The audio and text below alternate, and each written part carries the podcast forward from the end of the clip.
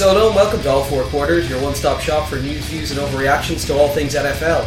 This week we'll be looking at Carolina, perfection and protection, what they should be doing in their run up to the end of the season. I'll look at some of the injuries to some of the contenders and how that might play out. We're also going to look at the elite quarterback controversy down the Ravens between Jimmy Clausen and Matt Schaub. Then as always we're going to look at some of the games from last week, take your questions and also look forward to next week's games.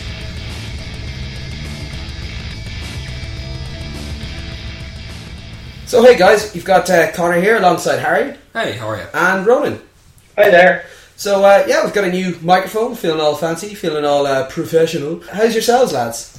Ah, yeah, I'm doing all right. Uh, still, still working away. Still taking up as much of my time as it's contracted to, which is more of my time than I'd like. Uh, I do miss the doll. It did have its wonderful, wonderful positives. Yeah, that's it. Free Oh, money. God. What about yourself, Fitz? Week before Christmas holidays, uh, whiling my days away, mostly spending it this week on putting together our mentions list uh, of how many, how much each team has been mentioned. Maybe at the end of the season we can reveal how biased we were. Yeah, it's uh, it's it's definitely interesting reading. We might we might let the let the listeners in on that uh, closer towards the towards the end of the season. Yes, I'm I'm, I'm similar enough myself. Uh, just trying to get the, the tail end of uh, Christmas presents bought for everyone. It's a bit of a bit of a pain in the arse, a bit slow going, but uh, that should be grand. This is great. It's been, it's been Hanukkah for, for days, and I haven't had to buy anyone a single present. Oh god, so jealous, so jealous. Till I get those sweet Santa presents. Thanks, Jesus, for leaving presents under my Christmas tree.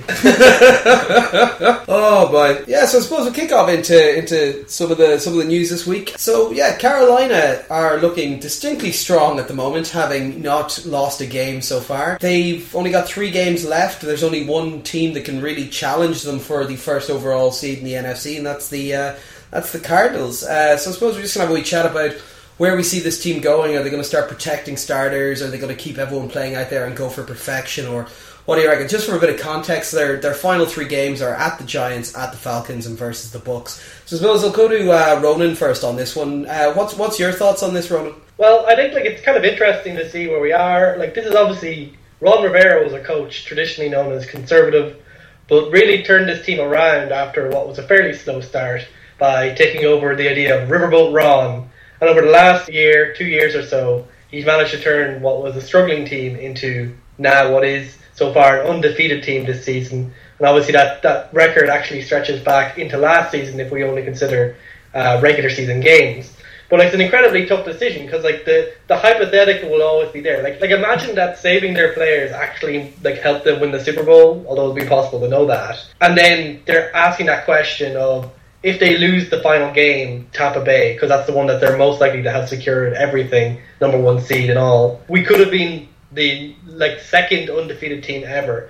I think it's an incredibly difficult choice to make, and it definitely comes down to some interesting decisions because when you look at the last couple of weeks, there have been issues with all their like major offensive stars. Greg Olsen and Jonathan Stewart both had knocks in the last game, and Newton had a hand injury and had some issues with concussion last week. Like it's just that it's an impossible situation to find yourself in. The interesting thing to note is that Ron Rivera, in his comments in the last couple of days, basically was talking about when he was uh, working with the Bears. He was talking about how they took off, they, they stopped uh, playing their starters in the final week because they had a like a first round bye. They felt that they were rusty. They lost the uh, divisional game, and they felt they were rusty. Like I think that kind of indicates that there is probably a chance that he will make it happen because if they're because you know that Cam Newton isn't going to want to stop playing. Cam Newton's want to kind of keep going, going, and go for that record. And most of the players in that team will want to do as well because this is a team that has a good team spirit and you know good selfie potential.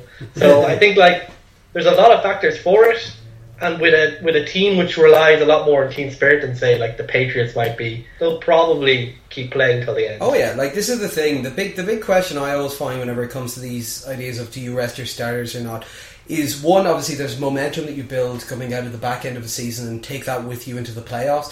I think obviously that is slightly lessened whenever you get a week off anyway, which they are now guaranteed, I believe. But there is also an element of people being rusty coming back from that, people not being up to full football playing strength and whatnot. If you were in that position, would you be taking players off and trying to say, look, make sure you're 100% going into the postseason?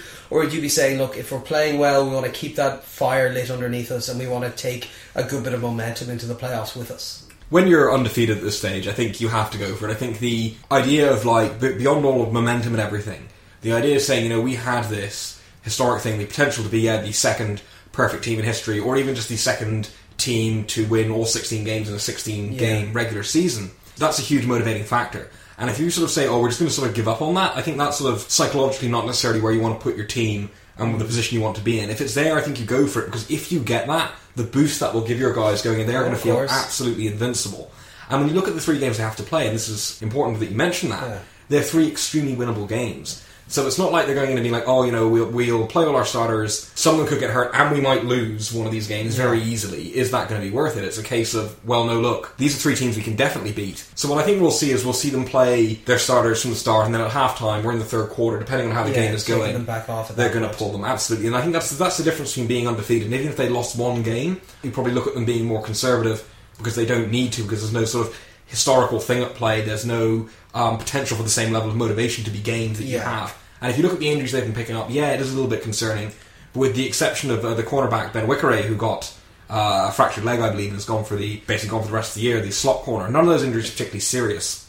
So I think they might, we might protect the players a little bit more. Uh, you know, sp- spell them maybe a little bit during the games, take them off a certain way through the uh, second half, depending on how the game is going. But I think they're going to absolutely want to do this because it's going to leave them in so much of a stronger position psychologically for themselves and also psychologically for other teams who have to play them. Because for all the motivation of, oh, you know, you want to beat the perfect team, you're still going up against the perfect team, and you know this is a team that's been extremely tough to beat, and that's Oh, going yeah. to play on your mind.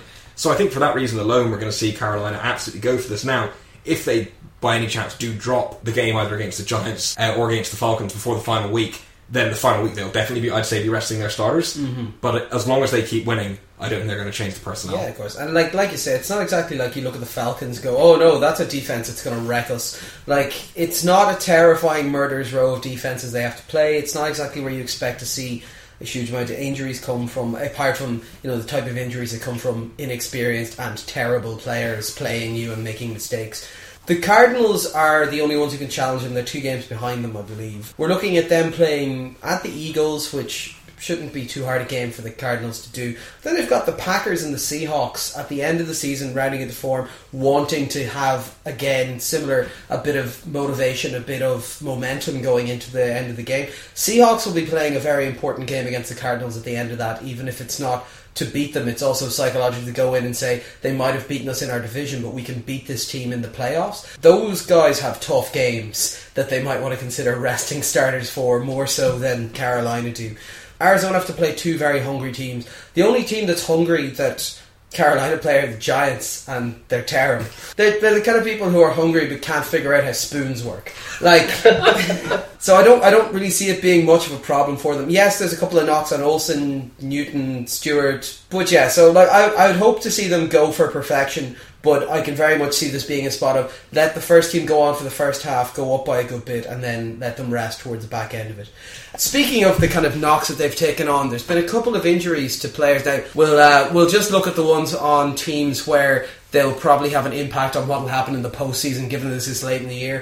I suppose we'll kick off with Harry on this one. We saw a couple of injuries to the Bengals. Dalton is gone for at least one week. We keep getting conflicting reports as to how long he's going to be gone. Some said he'd be back this week, some said he'd be back by week 17, some said he'd be back by the playoffs, and some say he won't be back at all, which could be a problem with uh, McCarron stepping in and talking up his Brady game, something fierce. uh, and then we also have injuries to Eifert and uh, Burfict. So, like, what do you think that's going to mean for them, Harry?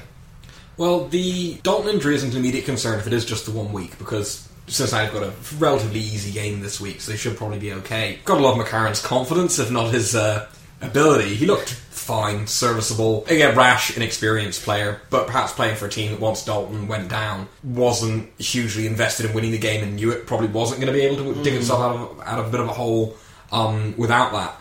The loss of Eifert is perhaps a bit of a bigger blow. He's been a rock on that offense, really. He's had a huge breakout season, particularly when you have a young, less experienced quarterback. Having really good tight ends is one of the most important things you can have because it gives that security.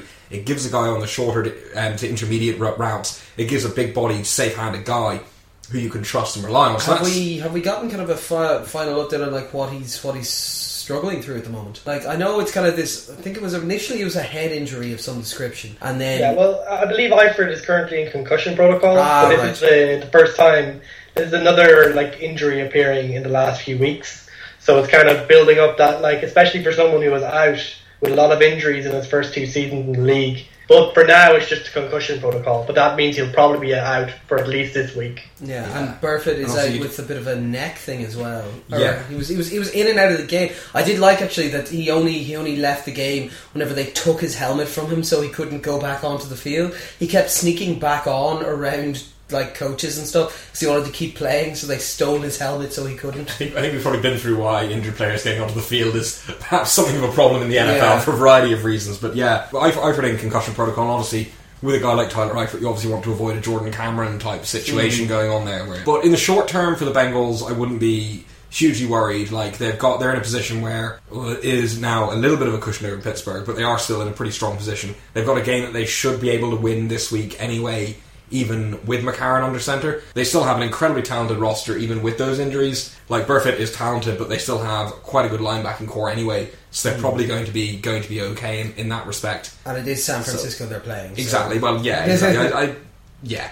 Uh, it, so it, it's it's not going to be the end of the world for them. The problem is if you know Dalton's injury does linger, if it's more serious than they initially thought, if he doesn't recover well. Uh, and then you're looking at a situation where you could potentially be going into the playoffs with AJ McCarron as your quarterback, and that when Cincinnati should start panicking. Oh, of course. And I would also say AJ McCarron came out and he said, uh, "Oh, sure, this is exactly how Brady started. Uh, you know, I'm, I'm ready for that." I, I would remind him it's also how Matt Cassel started, and that seems a lot more in line with how you've been playing, son. Next injury, we're gonna have a quick look at. I suppose Fitz for this one because it is your team. Rawls is now out for the season. Is it a broken leg of some description? Broken ankle. Ankle. Uh, but uh, according to Pete Carroll, it's primarily ligament damage that uh, is basically why there's no chance of him making it back this season. Okay, I thought you were gonna Uh, say Pete Carroll's like, "Get out there, son. Come on, power through."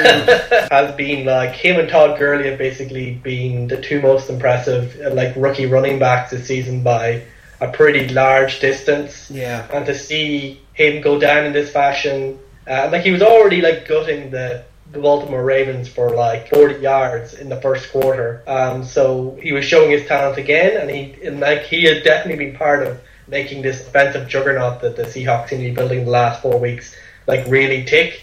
And when they lost him, even though Russell Wilson against what is you know a terrible Baltimore team was able to pick up the slack, you have to worry about uh, how able they'll be able to do that against the better teams, which they're likely to see at this stage in the playoffs. No, But one thing it does open up, obviously, is takes from what was kind of a side issue, which was the, the return of Marshawn Lynch, Beast Mode, come from something that would seem like kind of optional, like we want to see him back, but we have Rawls and we're happy to ride him, to like a priority issue because the like Seahawks running backs right now are like Bryce Brown, DuJuan Harris, and Fred Jackson. Like Bryce Brown had just signed off waivers this week, has been on and off the team. Uh, Obviously, hasn't really shown that much so far, but he'll have a chance to uh, show his stuff again. And he has done okay in the past, though with major issues with uh, fumbles.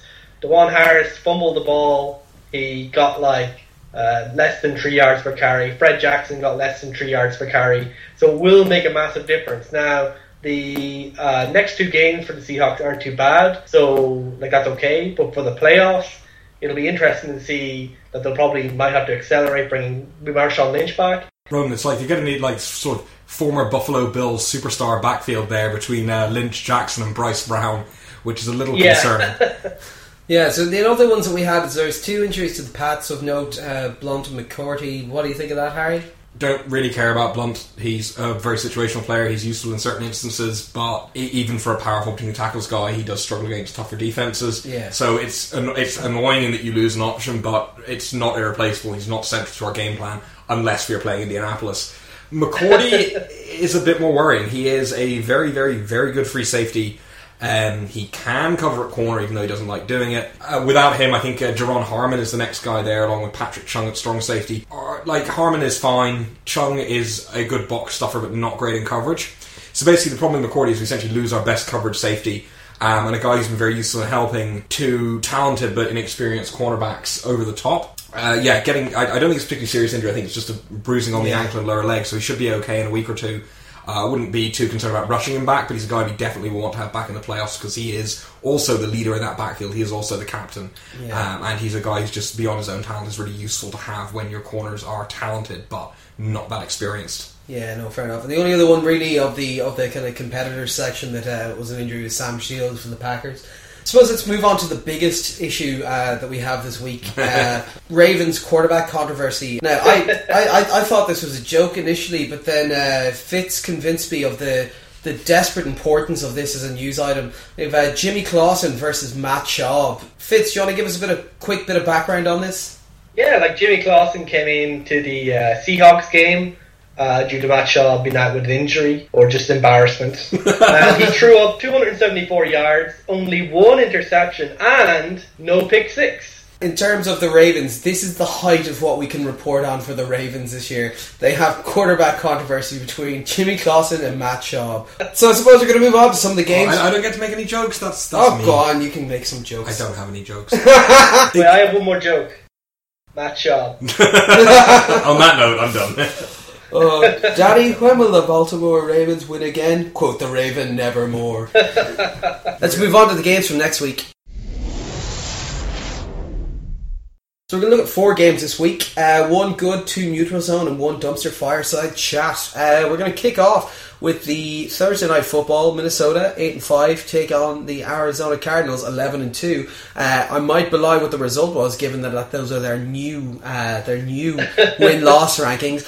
Arizona win twenty three to twenty in a very tight game that came all the way down to the end down to a field goal. Arizona managed to keep Adrian Peterson in check with only three yards per carry, 23 carries for 69 yards, and one Nice. touchdown. Palmer looked very sharp in this game uh, threw his 30th and 31st touchdowns, breaking Kurt Warner's record from 2008. Freeney was the man who, kind of saved him at the very end, but also he got paid. Did you see this, guys? Freeney's sack earned him two hundred thousand dollars in performance bonuses, and from this point on throughout the season, every sack is worth a hundred grand to him. So if there's ever a reason for someone to get a sack in the dying moments of a game, to really dedicate in the fourth quarter, Freeney is going to have it. So I saw a lot of spark here from Arizona, but wasn't exactly a dominant performance. Uh, like, what, what were your thoughts on them there, Harry? I thought Minnesota's defense actually stepped up after a few kind of not great displays. Um, I think we saw much better work from the linebackers in coverage of the short routes and the, and the running game. I think we also saw uh, just a bit more pressure coming, and Arizona were able to stand up to it. But I think Minnesota were playing a, bit more like they're capable of doing. I also Teddy Bridgewater actually had a really nice game. He played smart. He made some good throws, uh, and in a game where Adrian Peterson was largely ineffectual, I think he showed that he can, to an extent, carry that offense despite a lack of uh, a lack of talent in the receiving core. Uh, also, Mike Wallace reappeared for some reason. That was weird. Um, I kind of forgot he was there. yeah, I, I- that was that was strange. But no, it's just uh, yeah, Minnesota just looked a bit more together, and I think perhaps the wobbles they've been having in the last few weeks got the coaching staff to knuckle down a bit more and come up with something a little bit different and make them try something harder. Arizona do seem to quite often get themselves into dogfights and then pull away, and in this case, they just didn't. Yeah. they weren't able to really put the hammer down. Minnesota ultimately ended up having well, it's, it's Norv Tur- Norv Turner is still a coach there. They ended up having a bit of a Norv moment with the play, which Teddy got strip sacked on by Freeney, calling bizarre flood route um, where nobody got was going to get open for about four or five seconds while the pocket Well, collapsed people around. are just flailing towards it him. was. It was. I, I feel feel bad for Jordy. I had no time to do anything there, but that's ultimately. I think the the big difference there was that Arizona's O line were able to stand up a bit better to some pretty hefty pressure from Minnesota, whereas Minnesota's O line struggled, and then when it came down to the crunch, couldn't couldn't make the plays. No, of course not. To be fair to them, it was a strong game from, from, from the Vikings, especially given they had four of their key defenders out. Barr was missing, Joseph was missing, uh, was missing, and Smith were missing. If they can put up a performance like this against a team like Arizona, who we all hold in quite high regard here on this podcast, is this a team that could provide a bit of damage in the playoffs, could hurt someone in there?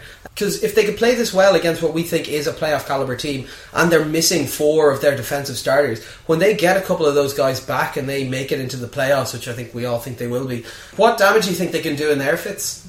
Well, yeah, like you saw a really good performance from, from this week, but last week with pretty much the same team, they got gashed by the Seahawks, and then a few weeks before that, they got gashed by the Packers. So it's kind of hard to put a read on this team. It's like a team which is very much at the moment highly inconsistent, and I think this is a really good game for the Vikings, you know, except for the result, obviously. so at least that they can. There was very much kind of a feeling that this was a team on the decline, or that was going to just kind of limp into the uh, playoffs based on like a like early season record. But I think having this kind of game will help them in that sense. It did come down to a couple of like real mistakes, which is the problem. Like like obviously like NFL like evenly matched NFL games often come down to simply one or two big plays.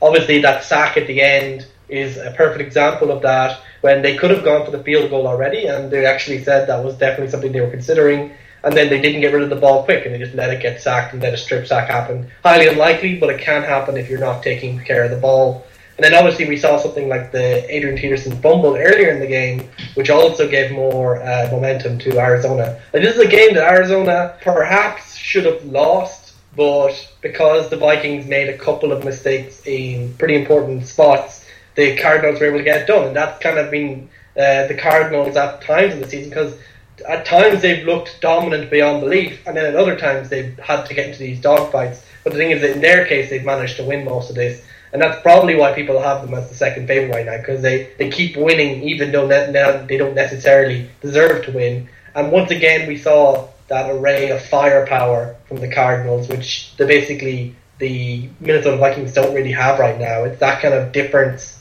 uh, making ability, which kind of makes it up. obviously, with the exception of Adrian Peterson, but there's only so much he can do.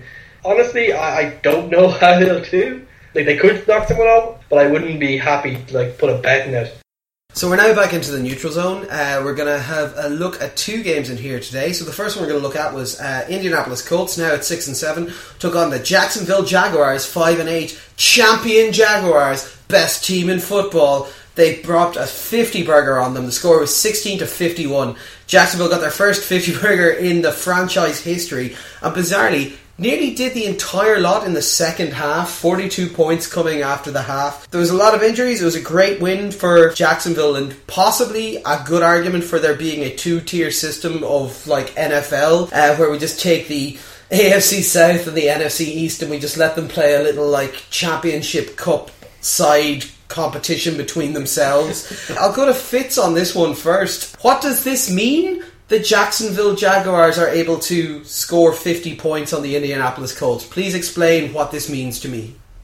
I think we just merge like the South and the East into like the Boxall Conference. Uh, but yeah, no, like it, it means exactly what it means. Like Indianapolis right now are a team that looks like really bad, and they've let like they don't look like their defense can hold anything up and their offense is just question marks everywhere, like a an ancient an ancient core really looking bad. Obviously, some off-season moves such as Andre Johnson also not really like not really working out, and Matt Hasselbeck really working his way through the season, but showing his age and showing that he is just a game manager at this point, and they aren't managing a game. Hasselbeck obviously is out with an injury, so we might even see more clipboard Jesus but in terms of Jacksonville, I think this is like a really good game for Jacksonville because they've had some pretty horrific losses this season. Like the Ravens springs to mind, for example, where they like they should have won and they should have done well, and they've had all this explosive talent in offense that for them to finally have a game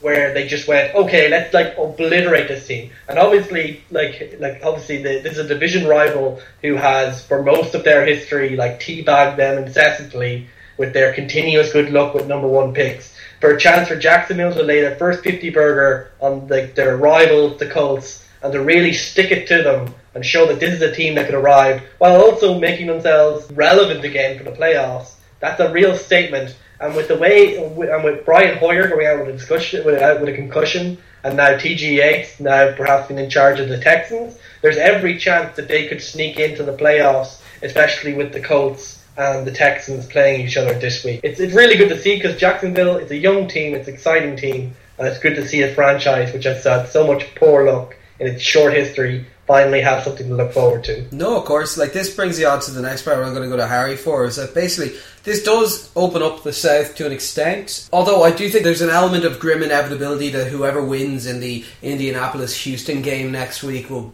be the ones who will go on to win it. Jacksonville at best now can end 8 and 8. They get to play the Texans, which means they can bring the Texans to 8 losses and end up tying up the top of that division. The Texans the best they can get to is 9 and 7 and they play the Colts, the Titans and the Jags, so it's all entirely in their own hands. We're going to do a bit more in depth next week on where we see playoffs ending, who's going to be close, what's going to be important. But like, what what does this mean for the South? It means it should just be shut down. Everyone should go home. The Patriots and the Cardinals and the Panthers can field B teams like Barcelona do. Yeah. Like this is just this is just a mess. Like we're making fun of the of the NFCs for the same reason. So that none of these teams. It's not only that they're not that good. It's they're not even good enough to separate from the other bad teams in their division. And they keep losing to each other. And in this case, getting absolutely dumpstered by each other. It's kind of exciting. No, it is exciting actually from the perspective. of, Oh, you know, this could go down to the wire. It's going to be great fun if Jacksonville make the playoffs. It's even going to be great fun if either this Indianapolis or Houston team makes the playoffs because my god, the game they're going to be in is going to be interesting. It is actually it is genuinely quite concerning that like in a league that prides itself on parity and or the potential anyway of such parity that you have a division that while all the teams in it seem to be on a level of parity is just so far of a step below the rest of the league. And you look at, for example, Indianapolis season, how much they've been reliant on in division wins to keep themselves Oh, going, yeah. and now even that's gone for them uh, with the with the team descending into into what it is. I think it So says a lot. I saw a couple of different uh, fan sites running polls. Uh, a lot of the ones who were in the hunt for wild cards and kind of close up and that. So I just I saw the Chiefs one in particular. it was, it, I never thought this would be a legitimate question, but I genuinely struggled with it. They said, which would you prefer, playing? Denver or one of them at home in KC for the first round of the playoffs, or traveling to Indianapolis. Yeah, this, this like- exactly what I was going to say. Literally took the words out of my mouth. Is that one of the wildcard teams is going to be like looking at this, being like, "Oh, hello, fifth Uh, seed, it looks fantastic. And right exactly now. the same situation in the NFC with the NFC East, but at least with the NFC East, you've seen teams capable of pulling off upsets occasionally out of the bag and winning tough games. Like I I suppose, like, obviously Philly beating New England, or just the consistent performances from Washington of just gritting out wins at home. You're you look at like any of the three teams that are still viable from the South, and you're like, we could take them home or away, really, because even look at the explosive offense of the Jags. Their defense is awful. Look at Houston's sometimes quite tough defense. Their offense is a mess. And Indianapolis, just as this game showed, have Nothing. really nothing either side of the ball. The best thing to come out of this game for Indianapolis was that NFL.com's uh, photo of, of Charlie Whitehurst of Clipboard. Jesus has his hair down on his profile, and it is magnificent. I mean, if this quarterbacking thing doesn't work out, and I mean, let's face it, it hasn't really. He has got a future as of a as a L'Oreal spokesperson. He is the David Ginola of the NFL. Excellent stuff. So yeah, terrible performance from Indianapolis. Great job by Jacksonville. Nice to see them uh, kind of just, just, just, just go to town on someone. Always one, fun to see. The one wild card in the south, just to finish up, is obviously Andrew Luck. He is, I believe, he's back in training this week. Yeah. but It'll be interesting to see whether they try to rush him back or what happens there. He obviously wasn't playing too well in the season, but that's an, another little uh, storyline we'll probably be seeing over the next couple of weeks. Oh yeah, like No. I've, I've a feeling that'll play into the stuff we're going to be discussing next week. Knowing how Pagano's going, they're rushing back, and JJ Watt will knock his head off. Oh, that'd be phenomenal to watch. So we're looking now at uh, the six and seven Buffalo Bills went and took on the six and seven Philadelphia Eagles in a twenty to twenty three boring as fuck game. It was tight. The end was kind of exciting, I suppose. Uh, very pedestrian passing performances from both teams. Uh, both about 250 yards, both one touchdown and one interception, and both one sack. Um, LeSean McCoy played an okay game, but was super pissed off afterwards because he spent an entire week mouthing off about how Chip Kelly was a racist and he was going to beat him up, and then they lost. Bills are essentially gone from the wild card now. Philly are now tied atop the god awful NFC East. Uh, I suppose Harry, we'll kick off with you on this one. What did you make of this game? Yeah, it wasn't the wasn't the best game in the world. It was. I think we saw Philly do things a little bit better than they have before, and I think we saw Buffalo make the same mistakes they've made before. And I'll explain that now. So, like with Philly, the thing we've always said, been saying all year on the podcast is sort out the run game, sort out your carries, sort out what you're doing. And this week, I think they did. I think they were like, okay, fine. Chip Kelly basically sold his pride and went, Darren Sproles is the running back on my team most suited to my scheme. And they ran with Sproles, then Mathews, then Murray. And that worked better. That worked better than what they've done before. That worked better than trying to force it, trying to run this sort of hybrid power spread thing that just isn't isn't suitable. Um, so that was a positive Philly. Also, the play of Sam Bradford looks more improved, perhaps getting a little bit more comfortable in that uh, in that offense, a little bit more confident. So that's the positive for them, despite overall not being a stellar performance. Also, uh, Fletcher Cox is just a beast. He had another fantastic game. Uh, didn't one of the things that showed up a little bit on the stat sheet, but not too much. But it was all about the pressures, the hurries. Like he was getting penetration, he was causing problems. So we're hoping he can keep playing at that level. For Buffalo, it was it was the same old story. Really, like the inconsistency and the indiscipline. Buffalo, I can't remember what the number was. Had an insane amount of just false start penalties on the offense. Yeah. And the thing is, it's been mostly defensive indiscipline this season that's been costing them. And to see that then transfer onto the offense. And again, this is the thing about Rex Ryan. He goes in with a fairly loose game plan that we've already commented about how he's bad at adjusting. But I think a part of that you can see comes into the discipline. In that, like, Rex Ryan is a very emotional coach and it works very well in certain scenarios. But when you need a team to be tight and win a critical game, sometimes it just isn't there. And I think you've got to look at he's got to look at his own approach there and be like, why is it that my team can't stop giving up penalty yards and can't stop getting penalised ten times plus per game?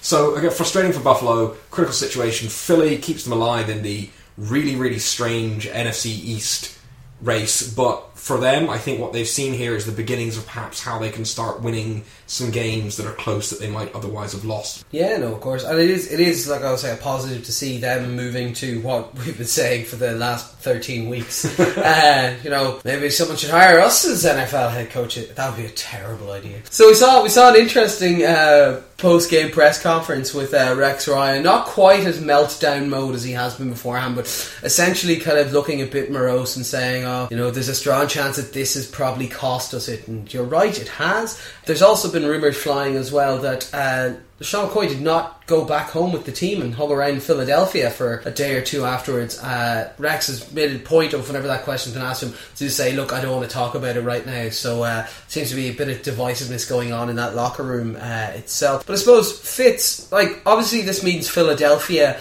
are in the running for that clusterfuck in the NFC. But Buffalo, like, where does this leave them? Obviously, their playoff dreams are probably gone at this stage. But, like, what can they hope to do with the rest of this season? What they should be looking for going into the off season? I think this kind of shows like what we've been saying, like what we've been saying for a, a fair few weeks now, is that like a Rex Ryan led team is a brittle team. It is a team that, like, when it's good, it can it can amplify, but when things get tough, doesn't know what to do with itself. And we saw this game, a must-win game. Uh, like we saw this near the beginning of the season when they played the Patriots and they were building that up, and then they, you know, summarily just got spanked. We see it in games like this where like their season is on the line, and then they just make all of these easy mistakes. Like where it leaves them as a team, it's tough to say. Like they probably show enough growth. They have like so many promising pieces there, uh, especially on offense which is where they probably had the most question marks coming into the season. In Tyrod Taylor, they have someone who's shown a lot of potential, but it's also shown recently he may have limits. So you're kind of stuck in that. Like we should probably like we like considering how hard it is to find a franchise quarterback. This is probably the guy we're going to stick with. They have LeSean McCoy, who obviously this game uh, is complete like clusterfuck for him, but has continued to play well. They have Carlos Williams as well, who has looked talented in the opportunities he's had.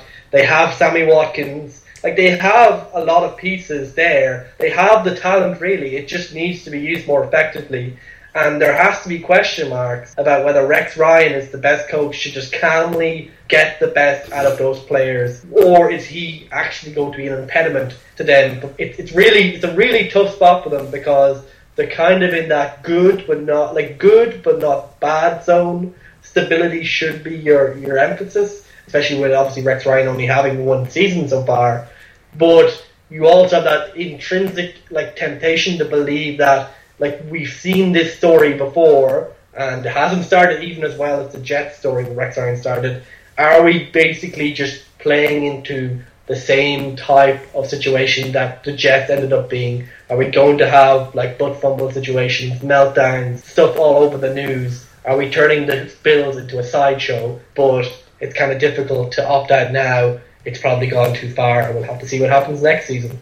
Fair enough. Uh, the one plus, I suppose, is that he didn't start interviewing himself in his own press conference, which was uh, that was that was just bizarre. Last, I, I was genuinely worried for his sanity at that point. Which I suppose uh, we're going to move on and have a quick look at one final game in the dumpster fireside chats. An interesting one. San Francisco at four and nine took on the Cleveland Browns at three and ten, and the Cleveland Browns won in a twenty-four to ten matchup. Jonathan Pigskin hath returned, uh, and more importantly the running game showed up something fierce for the Browns. Isaiah Crowell had 20 touches for 145 yards and two touchdowns. Duke Johnson had 13 touches for 78 yards, which I might add, Duke Johnson, their second string running back, had more yards than the entire San Francisco 49ers had in this game on the ground, which is very worrying. Blaine Gabbert was physically assaulted, nine sacks in the game. it was it was brutal. Uh, I want to keep this quick because like this feels like something someone should be handing in in a police report rather than something we should be discussing openly, uh, at least before pre- charges have been pressed. Any takeaways from this, Ronan? This is mostly about the Browns, like the 49ers. We kind of know what we have in the 49ers. But, like I think the 49ers right now are playing their the depth for that they will build upon going forward. But none of these players right now are probably going to be their starters like a year or two from now. Uh, it's just like these are players who might get backup roles. Blaine Gabbert being a good example, kind of like putting a good show for being a decent backup. Like Shaun Draughn being a good like backup, stuff like that. What's interesting from the Cleveland side is obviously Johnny Football. What have we got in Johnny Football? Puts up a good like a good game, like put up a decent game against the Steelers this season as well. And what we saw right here is that when Johnny Football had the risk of doing the read option, the running game, which has been putrid most of this season, finally opened up, and we saw something from some exciting like young backs, Isaiah Crowell and Duke Johnson. Like the problem with this is that it's luring. It's like hmm, maybe he is our franchise quarterback. I don't think the current coaching staff is that you know setting him, but the current coaching staff probably won't be next year's coaching staff. So we have a really interesting thing right here. And like Johnny Manziel, like with these performances, are they going to make him a starter? Will he be like really nice bait, trade bait? Like these, a couple more performances like this in the last three games, we might see some really interesting off-season moves coming around Johnny Football. Yeah, no, of course, like that's what we're going into. And now to have a look, as I was going to say, Johnny Manziel looked okay, but he's got a very tough next three games in front of him. He's got at Seahawks, at Chiefs, and then versus the Steelers. Like this is going to be a rough overall end of schedule for him. I'm not sure how much you're going to see. Like obviously it'll be tough, but I, like it's hard. It's hard to gauge someone against that kind of that kind of competition. You've got the Chargers and the Titans tied with Cleveland currently for the first overall pick, and these do not look like three games that the Browns are going to win during. What's your thinking, Harry? What's the best case scenario for Johnny Manziel in these games? Are they going to be looking to trade bait him? Is this something he can win himself a starting job and make them not look at quarterbacks in the draft? Well, uh, I think to be honest, given the schedule and given the defense he's up against, I think the best case scenario for Johnny Manziel out of those three games, he comes away with all his limbs intact. um, like I think he's made a reasonable stab at showing he can be a starter. I think he'll take the opportunity. Whether or not he succeeds, that who knows? He's shown flashes of brilliance. He had a decent game after he uh, headbutted a headbutted the tablet, which seemed to make him into Oh a better yeah, player. That's how you absorb knowledge from them, uh, or so I understand touchscreen technology. in in the It's same way as the in the same way as the uh, the Tony Romo Lions scenario, it worked. But um, there's no real like there's no real hope for Cleveland of you know making obviously making anything out of the season, or I don't think they're expecting a sudden surge. They're going to suddenly knock off all these tough teams. So I think if Manziel plays well. Um, I think it'll give them pause for thought and perhaps draft a quarterback a bit lower. I still think they're going to be looking at their options in the draft. The real problem for Cleveland is that this was a victory for Cleveland in that very Cleveland sense of victory, that it wasn't a victory at all. If they lost this game, they basically got that number one pick on lock. This was their Oh, last chance to throw away the number one pick, and my god, did they take it with both hands. Oh yeah. Obviously, no, not really. You can't blame them for playing playing well, but you do wonder if uh, you know their motivation in this game was, you know, particularly for Manziel, was to show he can do something, whereas the Niners' motivation was to go home to bed. I do kind of love the fact that like the 49ers lost to the Browns and are still going to be picking behind them. Oh, just it's just oh, like we found we've constantly week on week found things to call the sadness bowl. And this is this is getting pretty close to peak sadness bowl. But yeah, terrible game, depressing times. Well done, Johnny Football. You've nearly cost them the chance to draft your replacement. uh, so, I suppose we're going to move on to some of the questions from the listeners. We have two questions in from listeners we're going to deal with this week. Uh, the first one comes from Michael. He says, uh, Could anyone in the NFC actually compete in the playoffs? And he says, the Giants in particular. No? Uh, that's, that's my obvious answer. What about yourself? Harry, what do you think? Could anyone in the NFC actually compete in these playoffs? Well, it's it's the NFL. You know, nothing's impossible. Strange things happen with the Giants in the playoffs, but given what we've seen so far, not really. I mean, obviously, all of these teams ha- in the East have shown that they are capable of winning games in the sense that they have literally won some games this season. But when you look at who they'll be playing um, and the standards set by some of the other teams in that, it's very tough to see any of them progressing. It's always possible that one of them might win a wildcard game, like if Minnesota, for example, just don't bother turning up, which is very possible. And they Um, get lost in their team bus on the way to the stadium. well, yeah, uh, entirely doable, but no, realistically, I, I can't see them being massively competitive. Whoever it is could pull off an upset in the wildcard round, but I think that's going to be the absolute extent of it. Yeah, I suppose like who do we reckon will be the NFCs? Well, we'll discuss this more next week, but like, like who's who who could be the most troubling team to have to play? Not emotionally, but like in actual football terms. I think emotionally, Washington have that so. Oh up, yeah, like- Ronan. Like who who who would you say would be the most dangerous NFC East team to end up playing? Given that there's a likelihood that it will be your team that will be playing them. Well, it's kind of tough to choose, obviously, because uh, this division is full of teams which are tough to choose between. The Giants are historically the team that you don't want to play in the playoffs because reasons, because like Eli blood magic, presumably, like he like stole the power from Peyton when he was a young boy, so that he can win in the playoffs. And then Peyton is cursed never to win in the playoffs. If the Except two for, of them press their hands together, they transform into one successful all the way through No, they transform into Cooper Manning. But like right now, uh, on form, I would probably be most afraid of the Eagles only because they're the least predictable. Like the Eagles are the team which you kind of you don't know what they'll be like each week, but if they start getting running into form, they're probably the team with the best uh, scheme to actually take you on. Like the one thing to take in consideration, so I'd probably have Philly and then the Giants less, but that's probably exactly what the Giants want you to think before they beat you and then go on to beat the Pats in the Super Bowl. Yeah. So yeah, that's how I would see it based on actual, you know, football logic, and probably the reverse based on voodoo magic logic. Fair enough. Um, yeah, I think I'm, I'm pretty much in agreement with us all here. Uh, one of them is going to be in them playoffs for one game. They're not going to be able to compete properly at all. I'd say of them, probably the Giants are the best equipped just because they have bits and pieces that are good. They've got skilled players at positions. But yeah, like none of them are going to do anything particularly exciting. The next question we have comes in from Richard. Uh, this is a very interesting question. Should the Jets make the playoffs? Morally, is how we're going to interpret this question. Do we think it is correct and proper for the Jets to make the playoffs? Is it in their own interests? Uh, Harry, I do love how philosophical this podcast gets. I really do. um, I also love our listeners. You are all wonderful people, and like I don't know where I'd be without you. Um, should the Jets make the playoffs? I don't know. I mean, realistically, we have to look at what they do from a perspective of moral purity and what they do merely because they are compelled to by the law. And if they, you know, win enough to make the playoffs, they are certainly compelled to by the law. But that doesn't mean it's actually correct to do so. They're not thinking about why they're doing it. So I don't. I think the only people who can answer this question are the Jets. I think we have to see them look into their hearts and see what is it that they think will do the most good in the world. What is the pure ethical basis for saying that they deserve above every other team to go to the playoffs? Because winning is just a construct. Success is just a construct. And you they've done nothing to prove themselves to be morally more deserving than any other team. True. I would pose this question to you now, Ronan. Are the Jets, if they were to make the playoffs and go to the playoffs, not becoming an intrinsic part of a tyrannical machine upon which their moral uh, their moral obligation is to strive against and to destroy? I would say no, for it is written in the prophecy that we have heard much of in the last weeks that it is the fate of young Ryan Fitzpatrick to cleanse the NFL.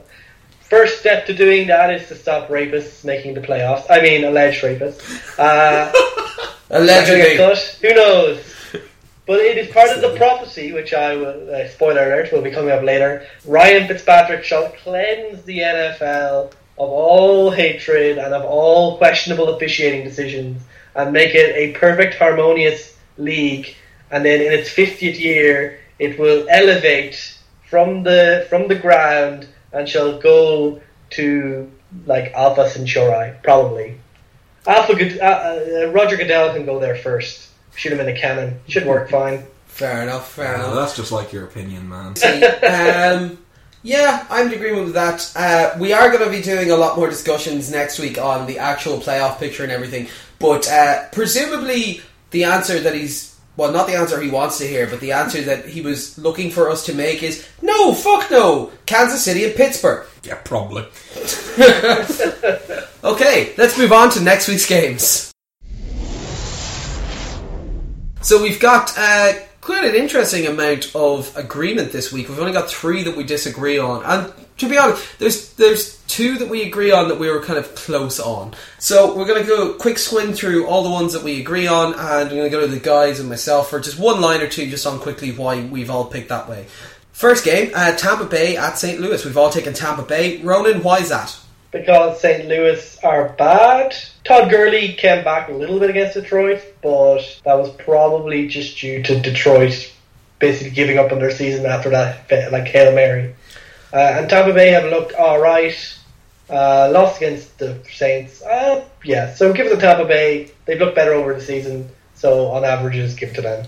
I'm interested in how long your one sentence protruded for. It's like that. What, you know, guy, Lots of semicolons. Did you just that video, like one sentence to uh, explain the rise of ISIS? And it was like a five minute long video. the world's longest run on sentence. Okay, New York Jets at Dallas. We've all taken the Jets in this game. Why is that, Harry? I'm going to be very brief on this because Dallas suck balls. Fair enough. Uh, we're not saying that in a judgmental way. It's just an observation. Uh, Kansas City at Baltimore. Uh, we've all taken Kansas City. Baltimore are terrible. Kansas City are pretty good. Houston at Indianapolis. Uh, this one was one that we're surprised we didn't get any kind of divisiveness on. Although I suppose one of these teams did just had 51 points scored on them by the Jacksonville Jaguars. We've all taken Houston. Why is that, Ronan? Because we don't know who the Colts are playing at quarterback. Because Houston, even though they got beat by New England, have a good defense. Because, yeah, there's too many question marks in the Colts and too many old players in the Colts. Tennessee at New England. We've all taken New England. Harry? If we lose this game, we should wind up the franchise. Like, Tennessee are a fun team, they've got a lot of potential, but they just have way, way too many weaknesses for New England not to be savvy enough to take advantage. And we're going to have players back. Chicago at Minnesota. We've all taken Minnesota. Minnesota are a good team. They look much better last week. They're on the rise. They're looking to lock down a playoff spot. Chicago are good but flawed. Next game, Carolina, the New York Jets. We've or New York Giants rather. We've all taken Carolina. Why is that, Ronan? I believe Carolina are undefeated, so I will probably give it to the undefeated team. Well, with more Eli on his arse, I expect this week. Fair enough. Atlanta Jacksonville. We've all taken Jacksonville. Why is that, Harry? Uh, yeah, the Atlanta train on fire, falling off a bridge into the rapids full of alligators continues and will continue against a Jacksonville team that's going to be pretty confident after last week. Excellent. Green Bay at Oakland. We've all taken Green Bay. I so nearly took Oakland in this one. I think Oakland are a good team, but they lack strength in their secondary. To beat Green Bay, you need to play press man, and I'm not sure if they can do that. Green Bay are poor, but their running game is coming back into it, and they've looked a bit better, and they're looking to finish strong. Cleveland at Seattle. We've all taken Seattle. Why is that? Fitz? Seattle have destroyed teams recently, especially bad teams. Cleveland are a bad team, ergo, Seahawks will destroy Cleveland. Fantastic. Cincinnati at San Francisco. Oh, God, this is going to be an execution. We've all taken Cincinnati. Why is that? You know, I actually don't think it's going to be an execution. I think this game is going to be a little bit tighter than people expect. Because I think, you know, with AJ McCarron and stuff, Cincinnati aren't going to be quite as explosive. In San Francisco, at home, their defenses look good. On the other hand, San Francisco just lost to Cleveland, so of course Cincinnati are going to win. Yeah. True fact. Denver at Pittsburgh. We've all taken Pittsburgh. This is one that I was expecting us to see a little bit more divisiveness on. Uh, basically, Denver are holding an alright job with uh, Osweiler under centre. They do have Ware back, but Pittsburgh are the best offense in the league at the moment. Uh, so yeah, that's pretty much it. Uh, and then final game we're all in agreement on: Arizona at Philadelphia. We've all taken Arizona. Why is that, Fitz? Because the Philly defense, with the exception of its front, uh, Fletcher Cox, uh, in the secondary that week, and that's exactly where Arizona are strong. Expect the you know multiple headed monster that is the Arizona wide receiver corps to have a very fun day against this Philly defense, and Sam Bradford continue to be you know not good. So now we've got three games that we are in disagreement on. Uh, oh, two of them are mine. Oh, so we've now got Buffalo at Washington. Uh, I've taken Buffalo. Fitz has taken Washington, and Harry has taken Washington. Harry, why have you taken Washington? This is going to sound very familiar for the last few weeks, isn't it? Mm. Washington at home against a team that seems to be sputtering, um, uh, particularly on offense. Buffalo, we know what Buffalo's deal is at this point, I think. Um, and I think that they've sort of hit a stage, a little bit of a sort of a mental wall now, particularly with the season going. And we just saw so many mistakes, so much indiscipline come in in the last couple of weeks that they've struggled with all year. Sort of a lack of direction in the game plan of where they're where they're going. Up against a team that has been tough and gritty and really has it like not to be cliche, but has it all to play for this week. Like this is a game they can't afford to lose against a team that really has nothing to gain from it. So yeah, I, I think Washington are going to psychologically have the edge. I think given Buffalo's issues on offense, where we saw in particular with the offensive penalties, they kept starting further and further back, and that exposed Tyrod Taylor's limitations with the deep ball. Um, Washington's defense has been quite uh, tough and I think underrated this season. Other than Sammy Watkins, it's difficult to see what Buffalo receivers can actually be able to get open and do some damage here. Yeah, they'll probably get something going in the run game, uh, whereas Washington, God knows what will happen with, with their run game. Kirk Cousins is probably going to do okay against a defense that has been playing below its level and looking a little more disorganized over the last few weeks. So again, yeah, I just think Washington are just going to be able to grind this one in the way that they've done so many weeks and pretty much exactly what they did against Chicago.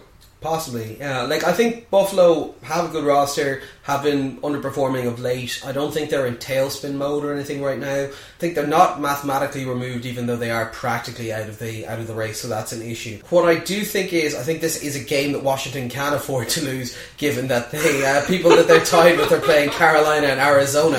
Like it's not going to be the end of the world. But yeah, I think Buffalo will want to show that they are still developing. They want to get stuff on track, make adjustments, and show that they can take this unit and move forward next year in a positive way. This is the level of opponent they need to be beating to be at that point, so I think it's a very important game for them as well.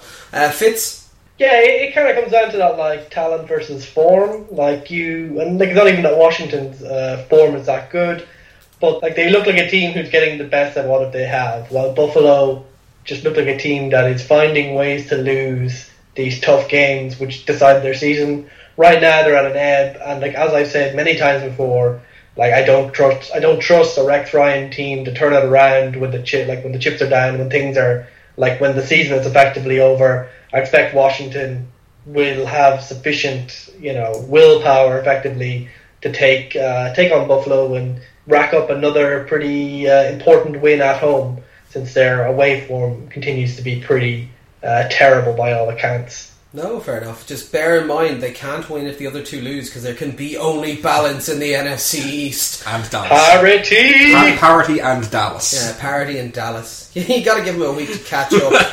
oh god. Disturbance in the force. Uh, the next game we're going to look at is Miami at San Diego. I've taken maybe San Diego is what I've written down. I've taken San Diego. Uh, Fitz has taken Miami, and Harry's taken Miami. Harry, why Miami? I, keep, I, I was really hoping you weren't going to do the San Diego thing and make me spend another week defending Miami. Both of these teams are bad. Miami. Good has- analysis. No, no, no, no, no, no. Miami have a, a some, sometimes have a semblance of an offense. San Diego this year have less times had a semblance of an offense. Uh, even when Miami have struggled, Lamar Miller has still had some quite nice games. Jarvis Landry and so on. Neither team has a semblance of a defense at this point. So, yeah, Miami's offense will probably be able to score more points than San Diego's in a game in which neither team is capable of defense, basically. Fair enough. I think this game is going to be terrible. I think Oh, yeah. San Diego are going to win because Miami are slightly more terrible.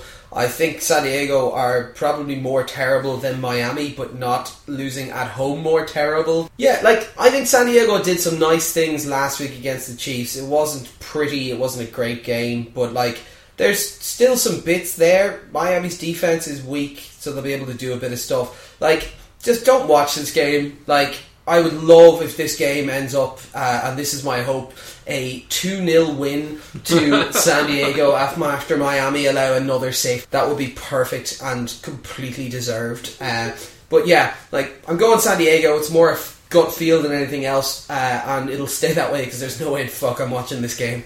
Yeah, like honestly, I think they're actually worse off at home right now, just because it's so depressing.